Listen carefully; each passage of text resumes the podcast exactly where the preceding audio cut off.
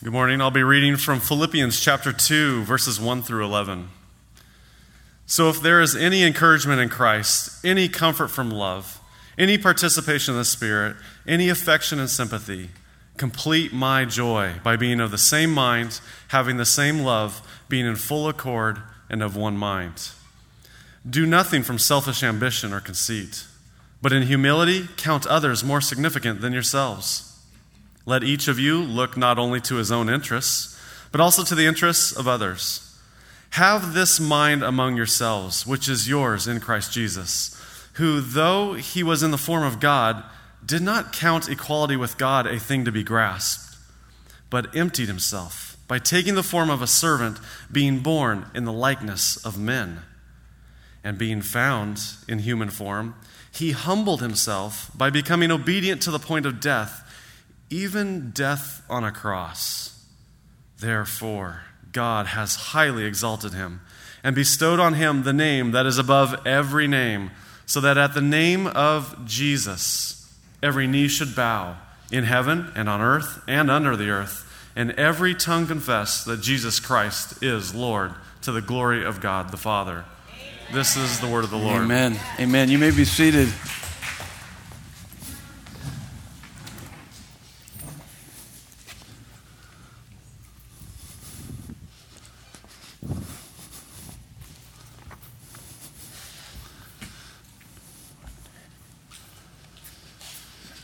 Good morning.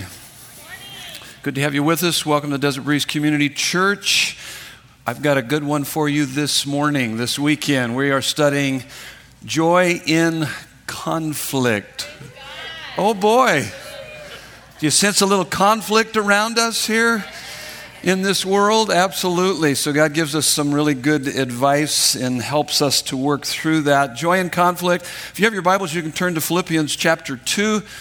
We're going to look at verses 1 through 11. Those were the uh, verses that were just read. Rejoice in the Lord always is the title of this series, a study through Philippians. And so, thus far in this series, we have looked at joy in loneliness, joy in frustration, joy in suffering, and now we talk about joy in conflict. Next week, we'll talk about joy in stuck points. So if you got any stuck points, that would be a good weekend to attend. I think we all do. And so, uh, have you ever noticed or have you ever wondered what's going on with the coworker who wants to consistently pick a fight for nothing?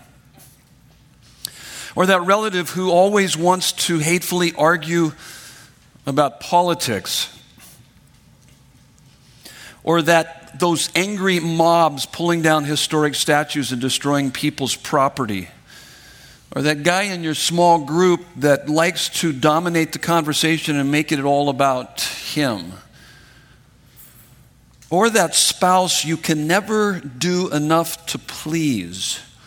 Just real quick, show of hands, how many can relate to that? You better not raise your hand. See, you raised your hand right away, all the way to the back there, because your wife is nowhere to be found. She's sitting right back there in the sound booth. You're in big trouble, man. How about this one? Or you and I, when we, when we get uptight or agitated, when people, things, and circumstances don't go our way. Take a look at the intro of your um, sermon notes. Conflict resolution skills are in short supply in our American culture. Would you agree with that? Absolutely. So, does the Bible offer any help for our relational conflict, divisiveness, hatefulness, and alienation that we see in our country, communities, homes, marriages, and yes, yes, even in our churches? And the answer to that is yes. The joy in conflict is found in Christ and the unity that He brings. So, here's my question for you do you have good conflict resolution skills? Would you be known as a person who is a reconciler or a peacemaker or a uniter? See, those are the characteristics that, that, that we should be identified with. That those Christians, oh my goodness, they are peacemakers, they're reconcilers, they're uniters. How's your relational skills? How's your conflict resolution skills? Do you have good conflict resolution skills? Are you a bridge builder or a wedge driver? If you don't have good conflict resolution skills, then you're not going to have healthy relationships. You see, to the extent to which two people in a relationship or any groups of people can bring up and resolve issues is a critical marker of the soundness of the relationship. So, a critical marker of the soundness of the relationship is your ability within that relationship to bring up issues and work through those and, and come to a resolution to work through those issues. Now, I, I don't particularly like conflict. Anybody here like conflict? Just show of hands. Okay. I know who to avoid now. I just wanted to identify those that I need to stay away from because you like to stir it up, don't you? There's, there's two of them in here. We'll pray for them at the end of the service, okay? But there, there's nothing wrong with conflict, actually, and I don't like it, but I, I'm not afraid of it. I'm not afraid of it because this is what I've learned through the years that as I've gotten better at conflict resolution and worked through those things, it gives me opportunities for greater levels of intimacy and maturity, not only with God, but with those that I'm having conflict with. And it's, it's, it's worked wonders truly in my life if I've responded to it appropriately. So if I don't fight or flight, but I face the conflict, and this is what I've learned more than anything in conflict resolution, is that conflict doesn't put us, or relationships do not put us in conflict with others as much as, as, as much as it puts us in conflict with our own sinful nature. Relationships don't put us in conflict with one another as much as it puts us in conflict with our own sinful nature, our pride. It reveals our pride and immaturity. So here's the three questions we're looking at. You can see there on your notes. What are the motives of conflict resolution? What are the motives for being a peacemaker or a reconciler or a uniter? What are the marks? What are the characteristics? What does that look like in our life? What are the marks of conflict resolution? And then what are the means? What's the source? How can I become a person that's truly a peacemaker, uniter, reconciler? How I can walk through and not be afraid of conflict, but, but learn how to speak the truth in love and face it and deal with it as it continues to help us to grow in, in intimacy and maturity with God and one another. Those are the questions. So let's take that first one here. What are the motives for conflict resolution? That's the answer is found in verses 1 and 2 of our text. Here's your first fill in the blank. So here's the first motive a heart filled with pleasure in the eternal privileges we have in Christ. Does that sound familiar? It should, because the first weekend I gave you a definition for joy. Joy is a buoyancy in the pleasures we find in the eternal privileges that are ours in Christ Jesus. And so the motive for wanting to resolve conflict is that you have a heart filled with pleasure in the eternal privileges we have in Christ. That's verse 1. Did you notice in verse 1 he says, So if there is any. Now, by the way, in the Greek, he has no doubt. He's just challenging them to think deep enough about their own faith in Christ. Literally, you could actually say, Since you have encouragement in Christ, comfort from his love, any participation with the Spirit. The word participation means intimacy. It's, it's the word koinonia or fellowship, intimacy with the Spirit, and affection and sympathy. He's just saying, since we have these things, then make my joy complete by being, and he talks about unity, by being like minded, having one love, and then he goes on from there. And so, so he's actually telling us, he's giving us just a short list of the eternal privileges that we have that we can find deep pleasure in. Now, this is the most important and most loved part of my day, and that is basking, basking in the reality of the encouragement of Christ, the comfort of His love. There's nothing like it. The participation of the Holy Spirit, that I interact with, with the Creator of the universe, He indwells me. And he pours into my heart affection, deep affection, and sympathy. He not only loves me, but he really, really cares about me, and he cares about you. That's the most important thing that I do every day that prepares me to deal with the conflict around me. And that's something that we, we must do. And that's why he starts with this verse 1. There is nothing quite like this. Psalm 84:10. Better is one day in your courts than what? Thousand elsewhere. Do you hear what he's saying? That's, that's verse 1. Encouragement of Christ, comfort of his love, fellowship with the Holy Spirit, sympathy, affection from God.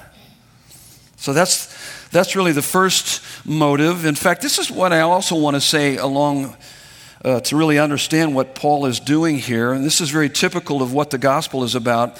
The riches of our Christian faith always precede our responsibility. Let me say that again. The wealth of our Christian faith always precedes our walk.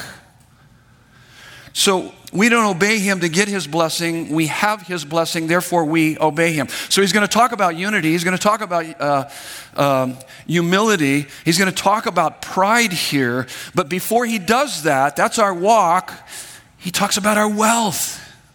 Because it's out of our wealth then we are able to do our walk. We're able to be the kind of people that God has called us to be. So conflict resolution begins with me filling my heart with the pleasures of my eternal privileges in Christ. Are you good at that? Do you do that daily? Do you revel in the riches of His grace? That would be healthy Christianity. Romans 5:1 he says, "Therefore, since we are justified by faith, we have peace with God through our Lord Jesus Christ." So we're justified by faith, we have peace with God, and from that peace with God, we have numerous, innumerable eternal blessings, our privileges that we can find deep pleasure in. Now, here's the next one. It goes off of that first one. Here's the next motive. Our vital union and communion with Christ, that's what I just talked about. Our vital union and communion with Christ will produce a passion for unity. And so look at verse 2. So he, so he gives us these privileges that we have in Christ that we're to bask in. And then he says, Complete my joy by being of the same mind, having the same love, being in full accord, and one mind. Now, if you were to look at the life of Christ in, in moments before he was going to hang on the cross, he prayed a prayer. It's found in John chapter 17. It's an amazing prayer. It's a spiritually and theologically deep prayer. I mean, it's a prayer that it was, it, you could really see more than ever the heart of Jesus. And in that prayer, he prays for the church and he also prays for you and I. We're mentioned in that prayer. It's John chapter 17. And in that prayer, the, the prayer is basically about two topics it's about intimacy with God and unity with one another. And really, what he's saying is that if you understand this intimacy with God, you're going to have unity. You're going to long for unity. In fact, you're going to have a passion for unity. That's, that's what we're getting here from the Apostle Paul. He says, Make my joy complete. He has joy in Jesus, but unity completes his joy. He's just saying, This is my passion. I have a passion not only for Christ, but to have unity within the body of Christ. Now, we need to talk a little bit about unity. Unity by itself is not the ultimate goal. You guys know that. You can have thieves united around the goal of stealing from others. You can have a church united around the goal of false doctrine. But notice what he says in verse 2. Let's dissect that verse because he's talking about unity. So, how is he defining unity here for us? I think he does a beautiful job. In verse, in verse 2, he says, being of the same mind. And notice he finishes verse 2 with one mind of one mind. So those are one and the same. They're pretty closely related.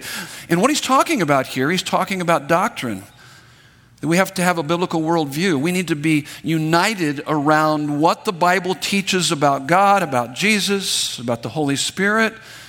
So, so we need unity around the truth. But then he says, same love. The word love here is agape, it's that unconditional love, it's the God kind of love. It's a commitment to be there no matter what. So, as we unify around the truth, he's saying in that context, there needs to be a love that is committed to one another, that you'll be there no matter what goes on, no matter what kind of conflict you face. But he doesn't stop there. He kind of combines the two together. So you got, you got doctrine, you got love, And then he says, in full accord. That word is an interesting word. It means one soul, united in deep affections for one another. So, what does that mean to be one soul? One soul. So, we would be united around truth and love, and yet our relationships would be so, so deep and so strong that we would be like one soul. What does that mean? That means that when you grieve, I grieve. It affects me as much as it affects you, whatever you're going through. That means that when you rejoice and you're celebrating, I celebrate with you, almost as if it, it happened to me too. That's one soul, where you're so connected relationally. That's what he's talking about. And so, so we could summarize it like this it is not unity at the expense of truth, but unity around the truth filled with love and deep affection for one another. The truth would be the essentials of the Christian faith as opposed to the non essentials of the Christian faith. How many are familiar with what I'm saying there? That there's a difference between essentials of the Christian faith and non essentials. This is what I find interesting that most people fight over and, and divide over the non essentials. It's just crazy. And so, so if you want to pick a fight with me, if we have conflict, the first thing I'm going to ask is that essential Christian doctrine or non essential? If it's not essential, then we can debate it, but we're not going to divide over it. But in the essential doctrine, we will divide over. We had a guy a number of years ago that came into the church and wanted to lead a small group, and after we did a little bit more vetting of him, we found out that he didn't believe in the Trinity.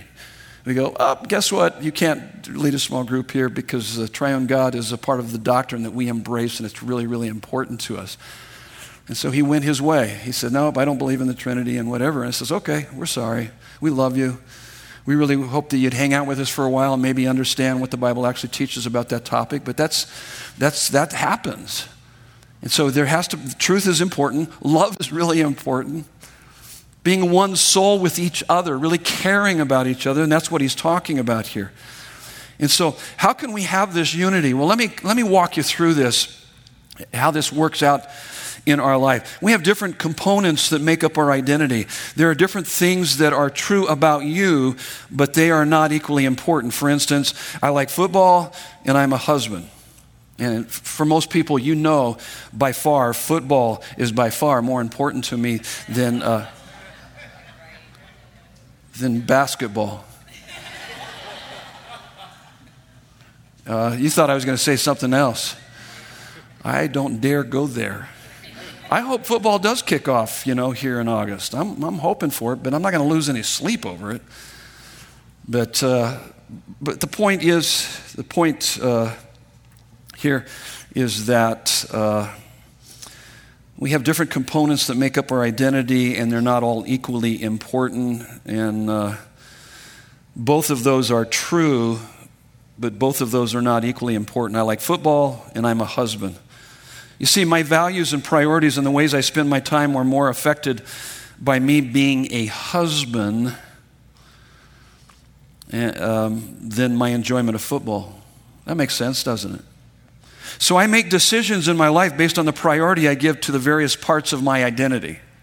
And you do the same. And so Christians can come together, even in the midst of significant differences, and have unity because our highest priority is our vital union and communion with Jesus Christ. Helping people to see Him more clearly and savor Him more deeply and show Him more contagiously. That's our heart. That's what we want more than, more than anything. So, let me give you a couple examples of what this looks, at, looks like as we work it out in our life. Let's say that you are a Christian and you identify your identity is on one side of the political spectrum. If you are unable to love, serve, respect, and treat with dignity other people who also claim to be Christians but are on the other side of the political spectrum, then it means that your political identity has become more core and fundamental than your identity in Christ. That's called idolatry, by the way. Here's another example. This, this hits home maybe even a little bit more. Let's say that you are a Christian and you think we shouldn't be wearing masks for any number of reasons. There's a lot of reasons out there. I've heard a lot of reasons why people think that we shouldn't be wearing masks. If you are unable to love, serve, respect, and treat with dignity other people who also claim to be a Christian, but think we should all be wearing masks, then it means that your you're not wearing a mask is more important to you than your love and service to your brother and sister in Christ. That's what it's saying. And and you don't understand your Christian liberty and where the boundaries are. And you, you, are, you are clueless when it comes to 1 Corinthians chapters 8 and 9 and even Romans 14. And what often happens, and I've seen this, is where people in these conflicts, they're really revealing their pride and their immaturity. So, so let me level with you. I love you guys. But, but don't, don't miss the big E on the eye chart. Does that make sense? There's like a big E. We, I'm saying we're missing it. To know Christ and to make him known, regardless of whether we wear a mask or don't wear a mask. That's, that's really superficial, to be quite honest with you. I didn't like wearing a mask at the beginning. I, Costco was, you know, enforcing, and I said, "Well, I'll never go to Costco." Well, guess what? I ended up going to Costco, and I wore a mask, whatever, and I'd pull it down so I wouldn't suffocate under this from time to time, just to, you know. And so, uh, but but I mean, hey, what's what's the big deal? And I know people are making it a big deal. I understand. I'm not here to pick a fight, but I'm just saying, don't miss the big E on the eye chart. Our lives are about giving glory to Him. Can you give glory to God whether you wear a mask or don't wear a mask, and even in your conflict with one another as it relates to that? And, uh, and this is what I want you to understand more than anything is that people are hurting in our church and out there. And if we miss this opportunity because we're debating about whether we should wear a mask or not wear a mask or, or whatever, or the government's overreach or whatever, we're going to miss out on ministering to people because people are desperate for the love and joy and peace that can only be found in Jesus Christ.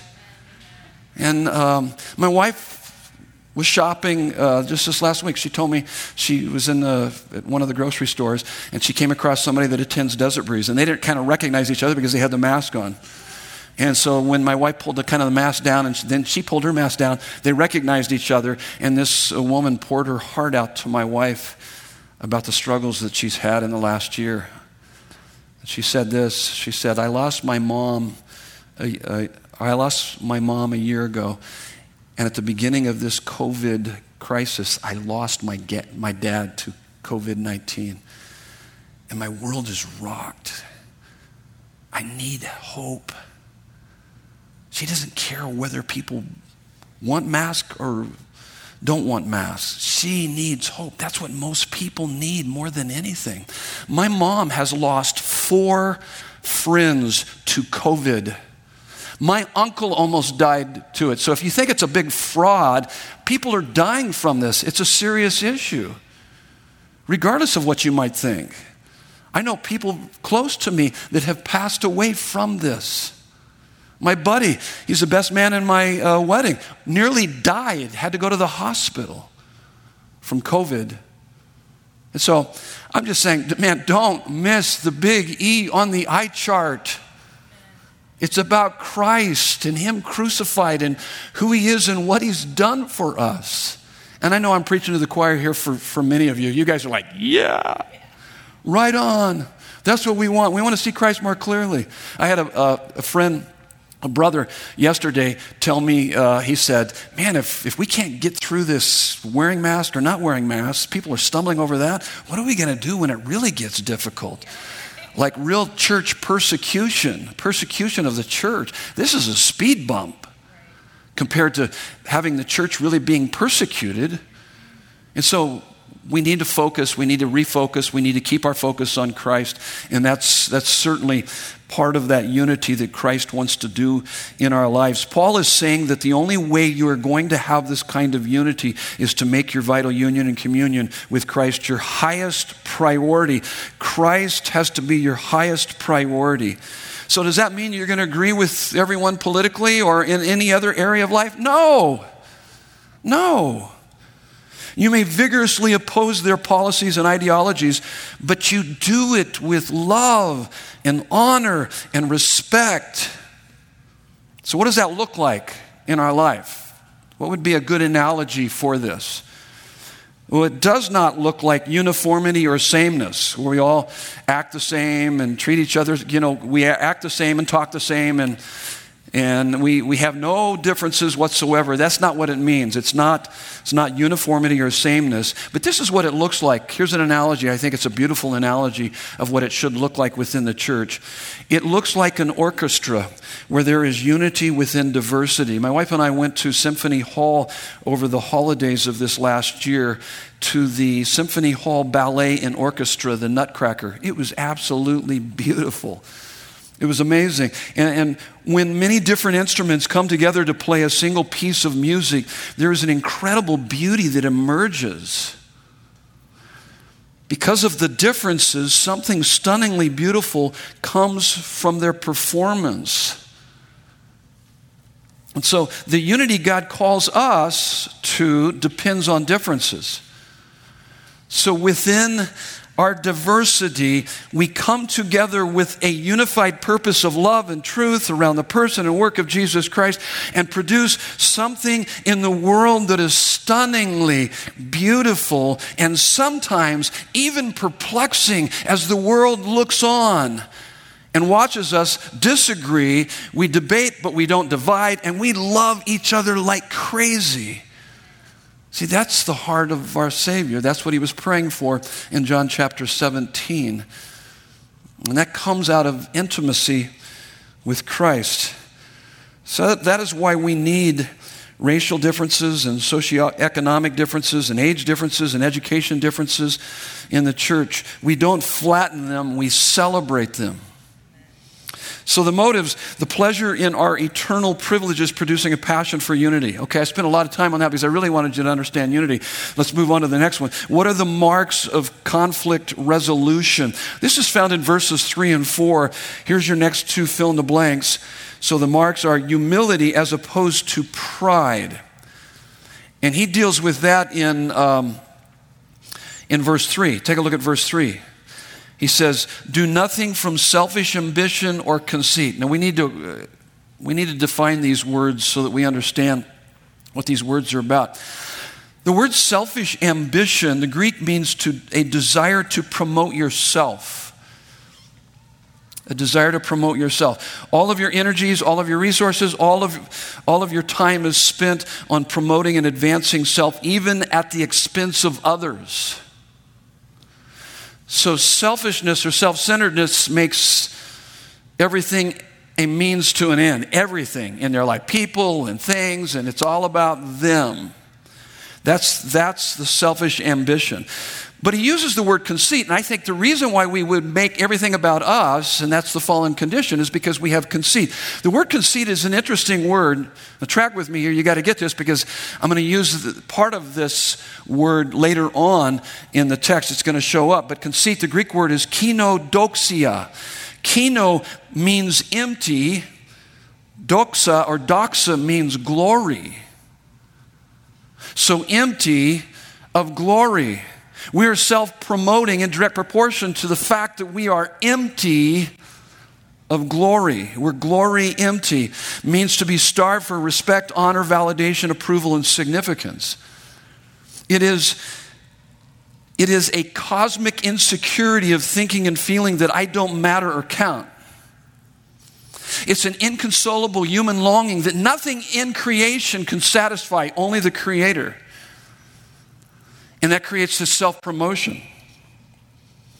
And so, this is why your coworker wants to fight, your relative wants to argue politics, lawless mobs want to destroy, the guy in your small group talks too much. Your spouse is hard to please, and you and I get uptight when circumstances don't go our way. See, this also explains bullying on the playground, bombs on the battleground, inner city crimes, international terrorism, polarization in politics, fighting in marriage, family, churches, and organizations. So, so follow me here. This is important. If the cause of conflict is pride, then what is the cure?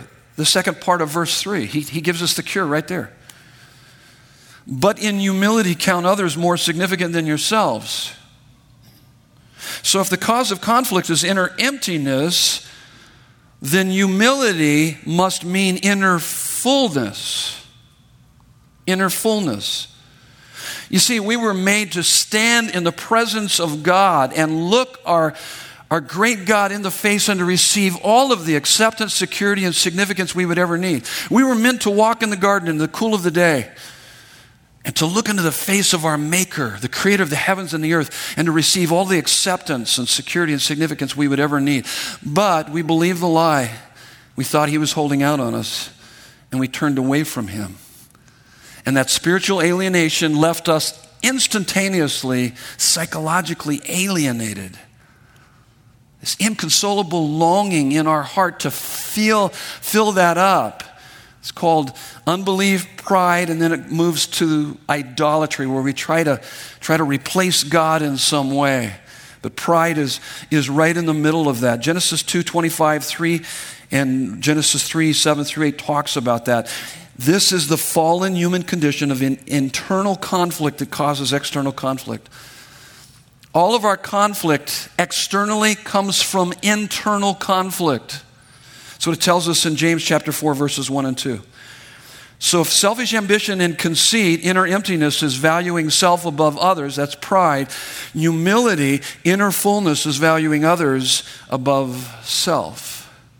That's what he says here in verse 3b. But in humility, count others more significant than yourselves.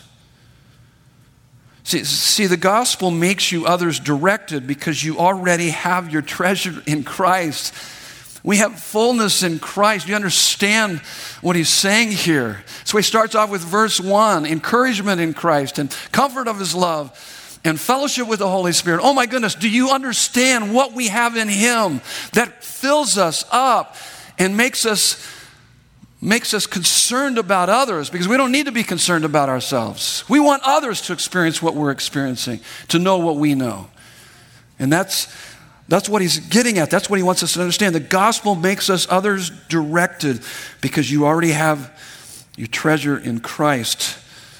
That's why when you meet a humble person, and by the way, there aren't many of us around Okay, just to see if you're awake. You guys got that. I just disqualified myself from the group of humble folks, okay? And in fact, I've had a few people tell me that before. They said, Well, I'm really a humble person. Ah, no, you're not. That just disqualified you, dude. Now, if you had told me that you really struggle with pride, okay, then you're on the track to some humility. But the very fact that you told me you were humble, ah, wrong. So, yeah, I, I struggle with this, and so I, I, I, certainly couldn't admit that I'm a humble person. I can be a very proud person. I, I understand that, and I see that. I need this message more than most of you need it, okay? I'm just telling you, I'm the first in line. That's why he's got me up here teaching it, okay? I got a front row seat here as God continues to work in my life. But that's why when you meet a humble person, you will notice three things.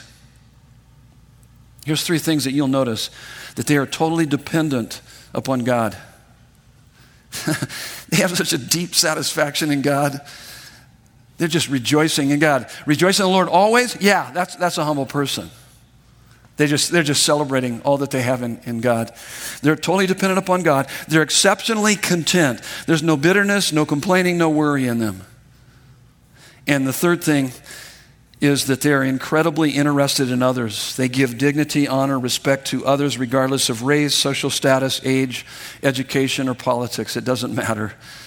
So, so, so a humble person is totally dependent upon God, exceptionally content, and incredibly interested in others. And uh, humility isn't thinking less of yourself, but it's thinking of yourself less. It is a blessed self forgetfulness because of the fullness that you have in Christ.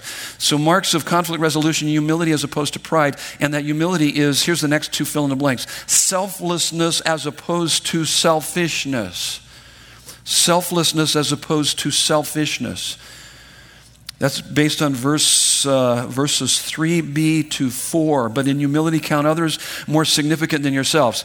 So he, he talks about that in, in 3b, but in verse 4, he explains what that means. So, what does that mean to, for others to be more significant than ourselves? Well, verse 4, he says, Let each of you look not only to his own interest, but also to the interest of others. So, certainly, you have interests, you have needs. It's okay to look after those needs and interests. But you need to not only look after your own needs and interests, but also the needs and interests of others, is what he's saying. So, selflessness is your interest before mine. Selfishness is my interest before yours. My interests before yours. So I think what he wants us to understand is communicate your needs, your interest, but make their needs more important. Now, can you imagine what kind of relationship that would be if, if you had two people that they really communicated their needs and their interests, but at the same time they made the other person's needs and interests more important than their own? That would be a great relationship. But if it's, if it's only one way, then that's exploitation and abuse. And that one that's giving in all the time needs to, to uh, speak the truth in love. True love forgives the most but condones the least. And so it's not ever loving to let someone sin against you. And so you're going to challenge them to do what you're doing, to think of the others, and you're going to challenge that person. And, and in that, as you work through, that's obvious conflict. And so you work through that. And so, humility is an attitude of giving value, honor, and dignity to others, wanting and seeking God's very best for them. You really want the very best for them. No matter how angry they make you, no, how, no matter how much they've attacked you, you want the very best for them. You're going to treat them, if you treat them like God has treated you in Christ Jesus, the rest will follow. You'll be able to respond and work through conflict. Because you can't help but want to respond to them the way that Christ has treated you and loved you and pursued you and reconciled you back to himself through the blood of his Son, Jesus Christ. So, humility is an attitude of giving value, honor, and dignity to others, wanting and seeking God's very best for them. This invitation to a life of humility is not an invitation to a morbid or dour life. It is an invitation to the most glorious life that a person can live. So when I when you think of humility, this is what I want you to think about. Think of fullness in Christ. Fullness in Christ. Humility, fullness in Christ. So let me go through some statements here to make it real applicable for our lives. This is what this looks like in our lives. There's too many here for you to write down, but you'll get the overall idea. And if one of them pops out to you, then uh, maybe you just need to focus on that one in particular. But I've got 12 here. Let me walk through this. Think of fullness of Christ, humility. Humility frees us from feeling threatened or intimidated by the successes of others. Humility frees us from the relentless pressure of having to prove ourselves. Humility frees us from success inflating us or failure deflating us. Humility frees us from being dependent on the smiles and approval of others. Humility frees us from always having to be right and always have to have the last word. Uh, ow. I mean, I, I struggled with that for years. Humility frees us to confess our faults, acknowledge our weaknesses, and to even receive criticism. Humility frees us to see our blind spots and be thankful when others point out our blind spots. To be thankful that others point out your blind spots. Praise God. Thank you for telling me that. Humility frees us from always needing to show off by saying, here's what I know, or who I am, or what I have. Humility frees us from entitlement and self importance and feeling the world owes us something. Humility frees us to not have to cover our insecurities with meanness and scornfulness toward others. Did you know people that are mean and scornful, they're covering up insecurities? You know that. Humility frees us to be flexible in matters of, of preference, non essential doctrine, and speak the truth in love in matters of principle, essential doctrine. Humility frees us from being preoccupied with how we look, how we feel, how people treat us, or what people think about us. You don't have that self consciousness, that preoccupi- uh, preoccupation with self. Humility frees us to count others more significant than ourselves and to look not only to our own interest, but to the interest of others. Can you imagine what it would be like to live in a community where all of the members lived like that? That's what God wants for us. That's His heart for us. So, motives, pleasure, and eternal privileges producing a passion for unity marks humility as opposed to pride and self selflessness as opposed to selfishness. So, what are the means? How do we get there? How do we get to this place where we, we're able to resolve conflict? We're uniters, we're peacemakers, we're reconcilers, because God has called us to that ministry. We've been called to the ministry of reconciliation. 2 Corinthians chapter 5. So how, how, do we, how do we get there? Verses 5 through 11 gives us the answer to that. Verses 5 through 11 is an amazingly famous passage in the Bible about the incarnation of Christ. It's a magnificent, sweeping hymn, a song of praise to the beauty and the greatness of who Jesus is and what he has done. Now, my question for you is why would Paul give this sudden theological discourse in the middle of this very practical teaching on conflict and humility in the church? Why would he do that? Because the doctrine of the incarnation, God becoming man, is not only the ultimate example of conflict resolution, but it's also the means for us to be those that, that have great skills in conflict resolution. So, so let me just remind you very quickly where we've been, where we're going here. So, what is the cause of conflict? It's our pride. What is the cure to our conflict? Humility. How do we move from pride to humility? Beholding the beauty and the glory of who Jesus is and what he's done for us. That's what transforms our hearts. That's what transforms our lives. Notice what he says Have this mind among yourselves, which is yours in Christ Jesus. So it is a mindset of humility. Now, now, you need to know that humility is not found by direct pursuit. I'm not giving you a list of things that you need to do to become more humble because when you get to the end of the list, you won't be more humble. You'll be more proud because you will have hit all the things on the list and you'll be going around telling people how humble you are. And that will disqualify you. So it's not found by direct pursuit, but it becomes a, it comes as a byproduct of being captivated by those things that are beautiful and glorious Humility is not found by direct pursuit, but is a byproduct of being in the presence of breathtaking beauty and captivating glory. You know when you are in the presence of great beauty and glory because you stop thinking about yourself. I mean, that's why we go to great vacation spots. That's why we go to great vacation spots. We go to behold something beautiful and are in some ways healed and changed. I mean, if, when you, if you ever go to the beach, I love going to the beach. You stand there on the edge of the beach there, watch those waves break on the shore, and you look out across the vastness of that. Oh my goodness. There's those moments where it's just breathtaking, it's beautiful. Or maybe you like going to the mountains. You've had those experiences. You watch the sun rising over the mountains, you go, oh, this is amazing. You're not thinking about yourself at that moment.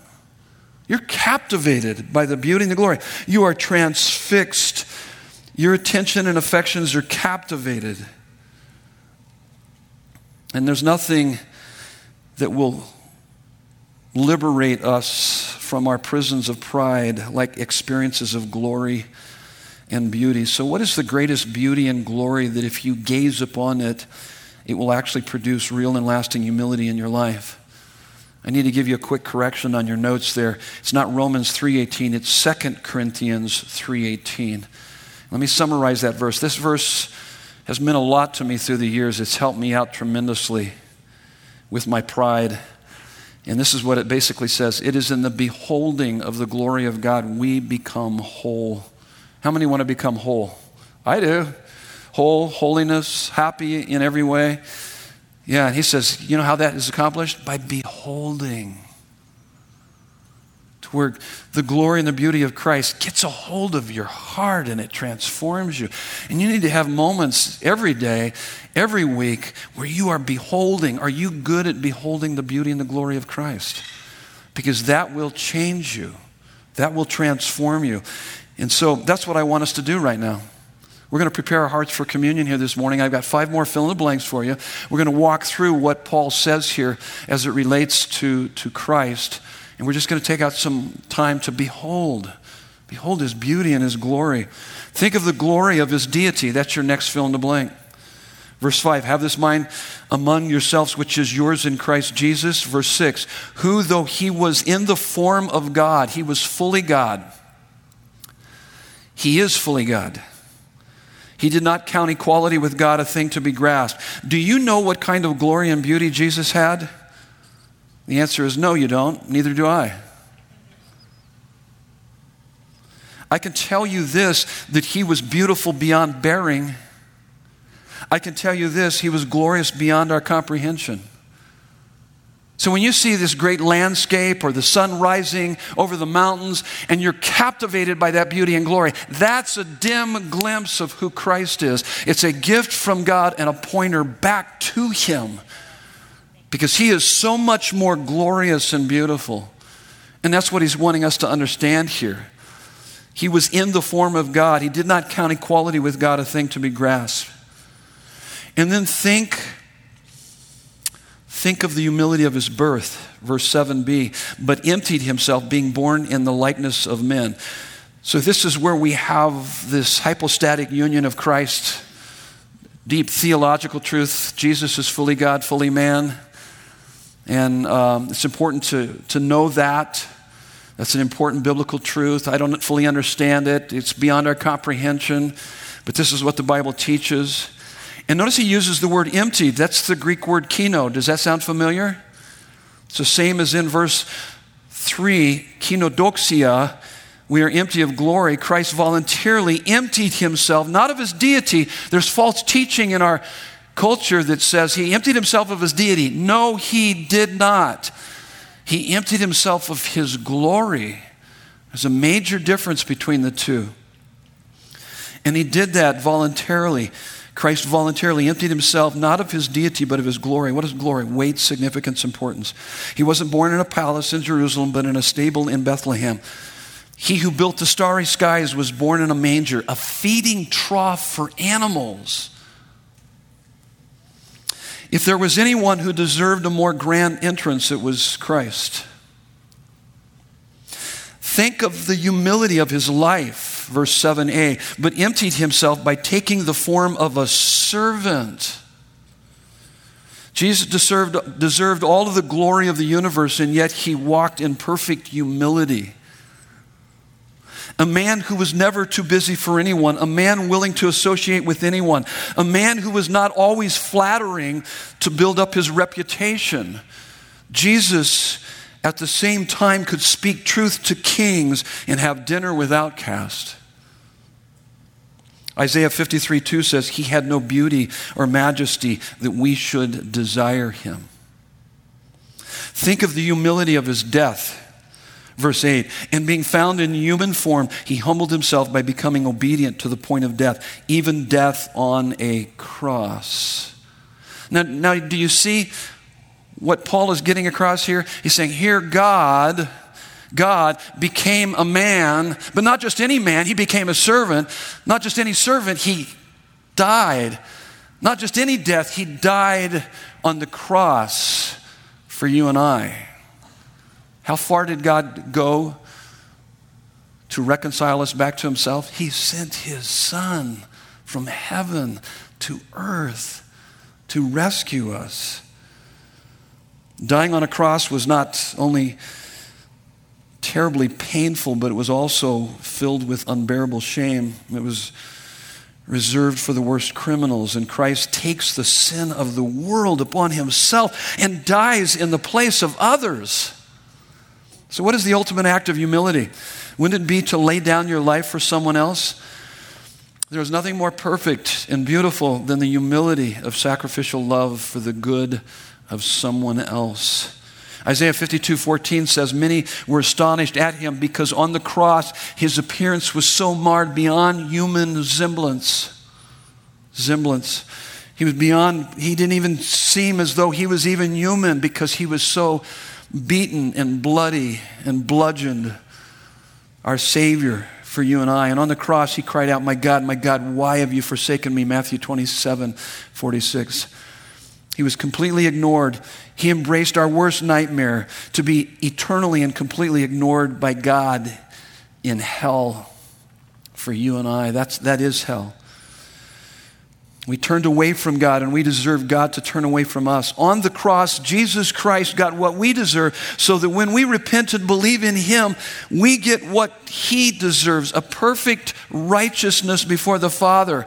All of the acceptance and security and significance we'll ever need for all eternity so that we will never, ever have to be glory hungry again if we will keep coming back to Him and filling our hearts with Him. Think of the glory of his exaltation, verses 9 through 11. Therefore, God has highly exalted him and bestowed on him the name that is above every name, so that the name of Jesus, every knee should bow in heaven and on earth and under the earth, and every tongue confess that Jesus Christ is Lord to the glory of God the Father. Jesus didn't come with a sword in his hand, but to have nails driven into his hands. In his first coming, he came to bear our judgment. In his second coming, he will bring judgment with a sword in his hands. Revelation chapter 1. So I plead with you. Listen to me. I plead with you. Bow to the lordship of Jesus now for bearing your sin or one of these days, you will bow to him and proclaim him as Lord as he brings judgment upon you. There's no other way. It's only through Jesus. Give your life to Him. Acknowledge your sin that separates you from God. Believe that Christ died on the cross for your sins. And acknowledge Him as your Lord and Savior. Live your life for Him. Oh my goodness. He will fill you up. Look at the last statement on your notes. Here's a summary statement. You and I are desperate to fill ourselves with glory, but we end up empty. Jesus Christ emptied himself of glory so that we can be full. And because we have fullness in Christ, we can empty, we can humble ourselves so that others can be full in him. Let's pray. So, Father God, we confess our sin of pride that leads to conflict and divisiveness and, and disunity in our homes, our community, and in our church.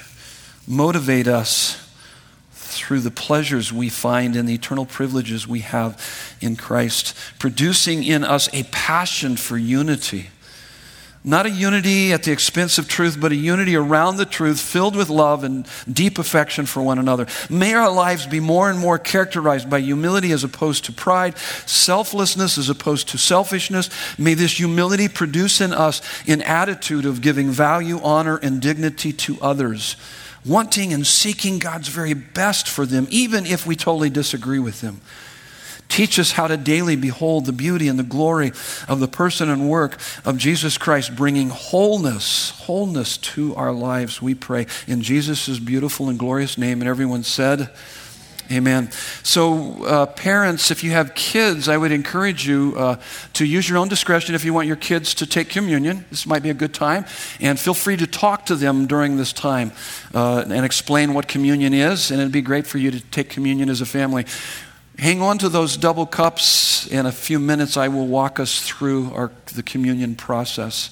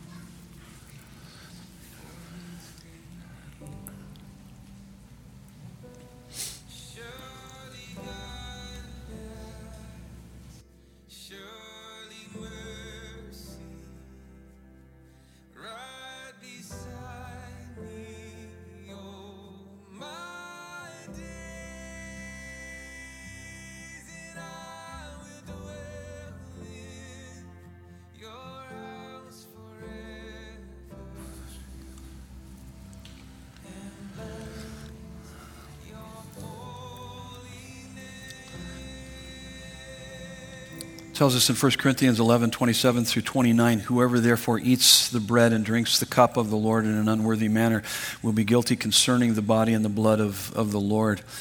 Let a person examine himself then, and so eat of the bread and drink of the cup. For anyone who drinks or eats and drinks without discerning the body eats and drinks judgment on himself. I forgot to, at the beginning, acknowledge that there are those that are watching on YouTube Live right now, and you could probably hit the pause button on that and go and get some elements for yourself crackers and juice, and we would love for you to join us. We thank you for being there. But what does that mean to do this in an unworthy manner? It means this ritualistically, just kind of going through the motions, indifferently, with an unrepentant heart, unforgiveness and bitterness, or any other ungodly attitude. Let's just take a moment, let God search your heart just for a moment. So, Father, we do not want to do this in an unworthy manner. We want to honor you. We want to glorify you. We want to be, behold the beauty and the glory of our Savior Jesus. You told us in 1 John 1 8, if we claim to be without sin, we deceive ourselves and the truth is not in us. But in 1, 1 John 1 9, if we confess our sins, you are faithful and just to forgive us of our sins and to cleanse us from all unrighteousness. Bring cleansing, we pray in Jesus' name. This is what you need to keep in mind as we take communion here. There is no sin or suffering. There's no sin or suffering that is a match for God's redeeming, restoring grace. Whatever you're going through, come to the cross, come to Jesus, give him your life. He's in the business of redeeming and restoring and reconciling us back to the Father. 1 Corinthians 11, 23 through 26, for I received from the Lord what I also delivered to you that the Lord Jesus, on the night when he was betrayed, took bread, and when he had given thanks, he broke it and said, This is my body, which is for you. Do this in remembrance of me. Let's eat the bread together.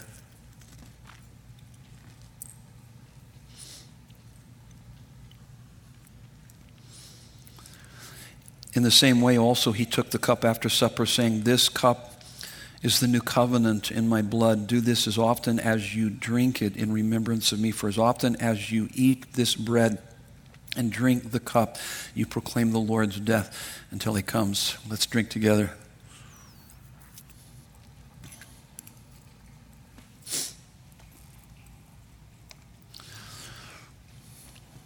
So, next weekend, we're going to talk about joy in stuck points, and I will share with you my stuck points.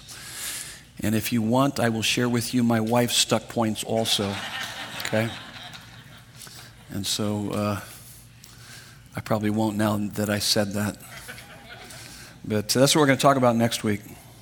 Here's my blessing for you. The Lord bless you and keep you. The Lord make his face to shine upon you and be gracious to you. The Lord lift up his countenance upon you and give you peace. In Jesus' name. And everyone said, Amen. Love you guys. God bless you.